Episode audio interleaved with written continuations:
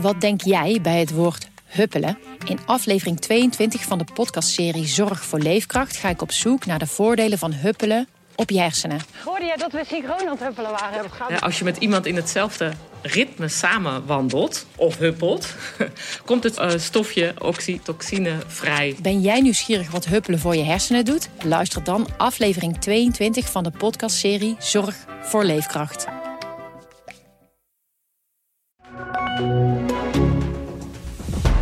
Dit is de AD Nieuws Update met Jelle Akerboom. VVD-leider Mark Rutte heeft van de Tweede Kamer groen licht gekregen voor zijn vierde kabinet. Nu het coalitieplan er ligt, spreken de partijleiders vandaag over de personele invulling. Politiek verslaggever Hans Nijhuis. Ja, Mark Rutte en Bob Hoekstra blijven in het kabinet, dat is inmiddels duidelijk. Is het al bekend wat Sigrid Kaag namens D66 gaat doen? Nee, Sigrid Kaag houdt de kaarten nog tegen de borst. Naar verluid heeft ze tot nu toe alleen tegen Mark Rutte verteld of ze in de Kamer blijft of toch weer minister wordt. We spreken haar overigens vanmiddag, maar dan kan het nog steeds zo zijn dat ze, dat ze zegt: we maken dat pas volgende week. Uh, bekend. Uh, minister van Financiën zou een optie zijn. Minister van Klimaat, die nieuwe post die over heel veel geld gaat. Maar fractievoorzitter kan ook nog steeds. Dus dat is nog even afwachten.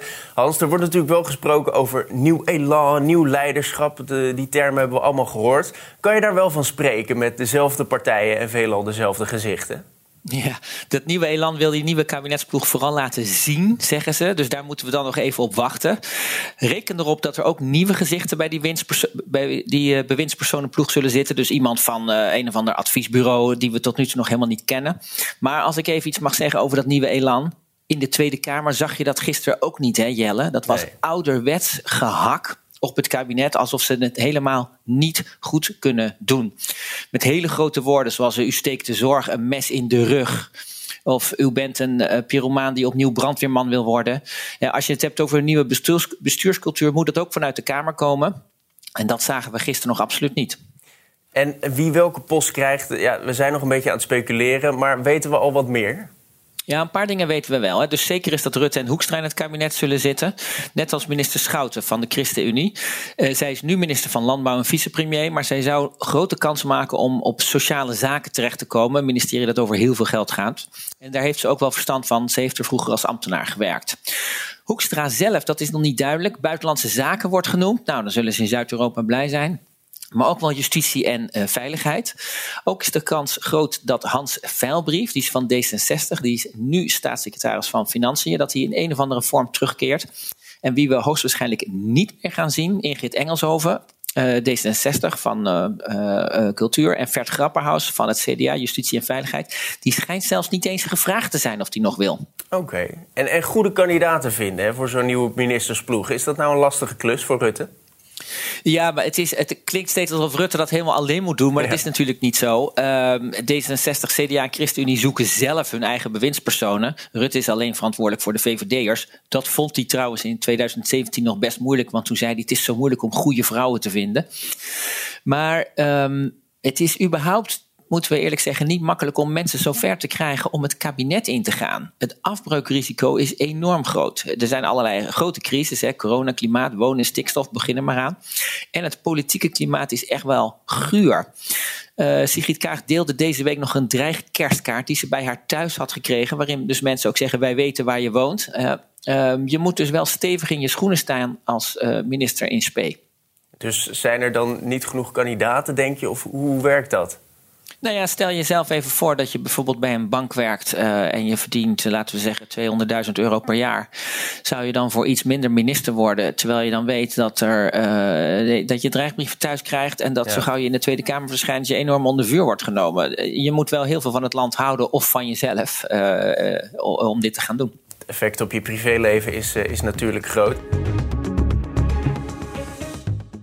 Basisschoolleerlingen hebben vanaf vanmiddag kerstvakantie. De scholen moeten door de coronamaatregelen een week eerder dicht. En daardoor is ook de, de traditionele kerstviering wat eerder dan normaal. Verslaggever Peter Boender staat bij groep 3 van de Rooms-Katholieke basisschool Willy Brort in Rotterdam. Peter, hoe ziet de kerstviering er daaruit? Nou, het begint met een uh, warm woord van welkom, hoor ik hier zo. Dat wist ik ook niet dat dit stond te gebeuren. Maar het begint hier met een kerstontbijt. Hartstikke leuk. Daarna leest juf Kirsten een kerst, een bijbelverhaaltje voor. En gaan ze in de middag allemaal naar de, naar de, uh, naar de kerk. En dat was normaal gesproken de Laurenskerk. Maar dit, deze keer kiezen ze met corona ervoor om iets dichter bij huis te zoeken, hier om de hoek. Goedemorgen. Nou, dat is een leuke wens. hey, ik, had, uh, ik wilde jou eigenlijk wat vragen. Want wat gaat er nou gebeuren vandaag? Kan je dat vertellen? Uh, ik ga kerstontbijt eten. En wat ga je dan eten? Eten. Eten? Een croissantje en stokbrood zag ik. Heb je er nou naar uitgekeken? Ja. Want volgende week is het al kerstvakantie. Dat is bijzonder. Weet je al wat je gaat doen? Ja, dan ben ik in Amsterdam tot de 30ste. In Amsterdam tot de 30ste. Wat gezellig bij familie. En jij, weet jij al wat je gaat doen? Uh, ik ga bij mama slapen. Met vakantie. En gaan jullie nog vieren kerst? Uh, ja. Op welke manier, weet je dat? Uh, ja, met kleren. En lekker eten, ja. denk ik. Nou, veel plezier zeg. Want meester Mark Privé, u bent de directeur van deze basisschool Willy Brood. Het is een katholieke basisschool. Het was toch wel even behelpen voor jullie, denk ik, de laatste week om, uh, om dat allemaal om te gooien. Want het was niet beloofd natuurlijk, hè? Nee, de basisscholen nee. bleven open. Het was al een hele tijdje in de lucht. Uh, een aantal weken geleden had oom tegen gezegd, uh, een week eerder, kabinet nee, toch weer ja en misschien wel. Nou, wij hebben van, van het begin af aan eigenlijk twee scenario's gemaakt. voor vandaag de viering en voor volgende week donderdag de viering. Zodat als we inderdaad hoorden dat we een week eerder dicht gingen, dat we snel konden schakelen. Ja, en hoe is dat? Hoe, hoe is dat gelukt? Nou, dat is, dat is vrij goed gelukt, denk ik. in plaats van een kerstdiner, wat we eigenlijk altijd doen, een kerstontbijt. Nou, uh, we moesten de ouders natuurlijk heel snel inlichten. Dat hebben we woensdag gedaan. Hoe reageren die?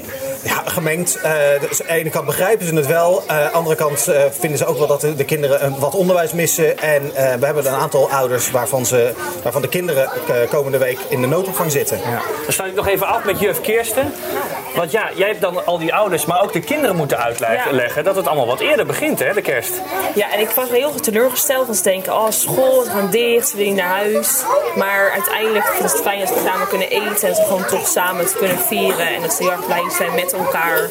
En het gaat om het samen zijn. Ja. En dat waarderen zij. Maar jij bent die volgende week wel?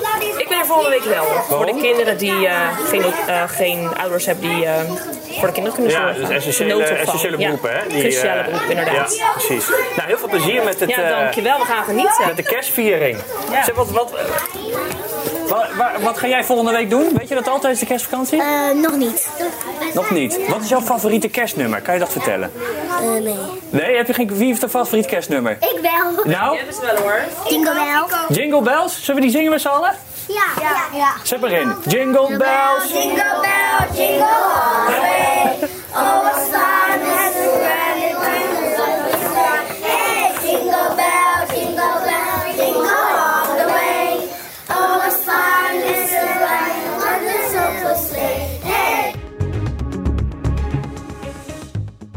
Door de vervroegde kerstvakantie staan opa's en oma's voor een lastige keuze. Gaan ze volgende week nou wel of niet oppassen op de kleinkinderen?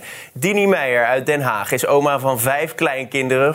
Ja, premier Rutte adviseert juist om even bij opa en oma uit de buurt te blijven. Hoe gaat u dat dan doen? Uh, allereerst de basisregels. Anderhalve meter afstand. En dat hebben we sinds maart vorig jaar al gedaan. Wordt niet geknuffeld. We houden afstand. De tafels staan op afstand. En we hebben buiten mondkapjes op. Dus u heeft uw, kind, uw kleinkinderen ook al zo lang niet geknuffeld? Nee, al sinds maart vorig jaar niet. Nee, dat, dat is verdrietig, kan ik me voorstellen. Uh, absoluut. Want hebben uw kinderen uh, u volgende week met het oppassen nodig? Ja, absoluut. Ja, en, en hoe gaat u dat dan indelen? Hoe ziet dat eruit? Ze worden gebracht en uh, dan knutselen we. We gaan wandelen met de hond en uh, we gaan leuke dingen doen allemaal. Voornamelijk ook toch wel thuis. Waarbij we dus de afstand in, uh, inhouden, ook aan tafel. En hoeveel heeft u er dan meestal over de vloer, alle vijf? Nee hoor, nee. We hebben er al een aantal volwassen kleinkinderen. Ik heb het meeste uh, boven van tien jaar. En hoe kijkt u nou naar deze nieuwe maatregelen en adviezen? Begrip. Begrip dat, uh, dat we nog steeds de basisregels uh, aan moeten houden. Dat moet je ook absoluut thuis doen. Verder dien je natuurlijk als opa en oma uh, in mijn optiek wel te zorgen dat als je dat kan en je staat er ook achter, zorg dat je vaccinaties op orde zijn. Met ook de booster. Ja, want ondanks dat jullie dus heel voorzichtig zijn, bent u niet bang om, om besmet te raken met de kleinkinderen over de vloer? Nee, dat komt omdat wij heel strikt zijn in het, uh, in het hanteren van de basisregels. Veel ja. handen wassen.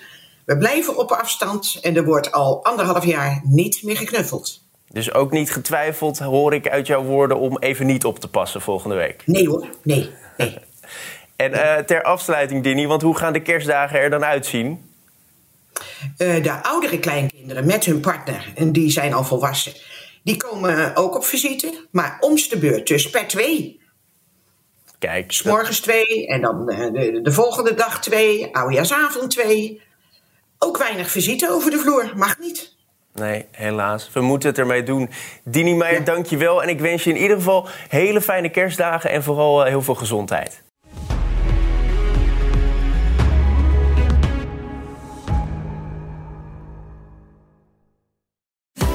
Van de elektrische bezorgwagentjes van Picnic en de elektrische fietsen van Van Moof... tot de wereldveranderende missie van Tony Chocolonely.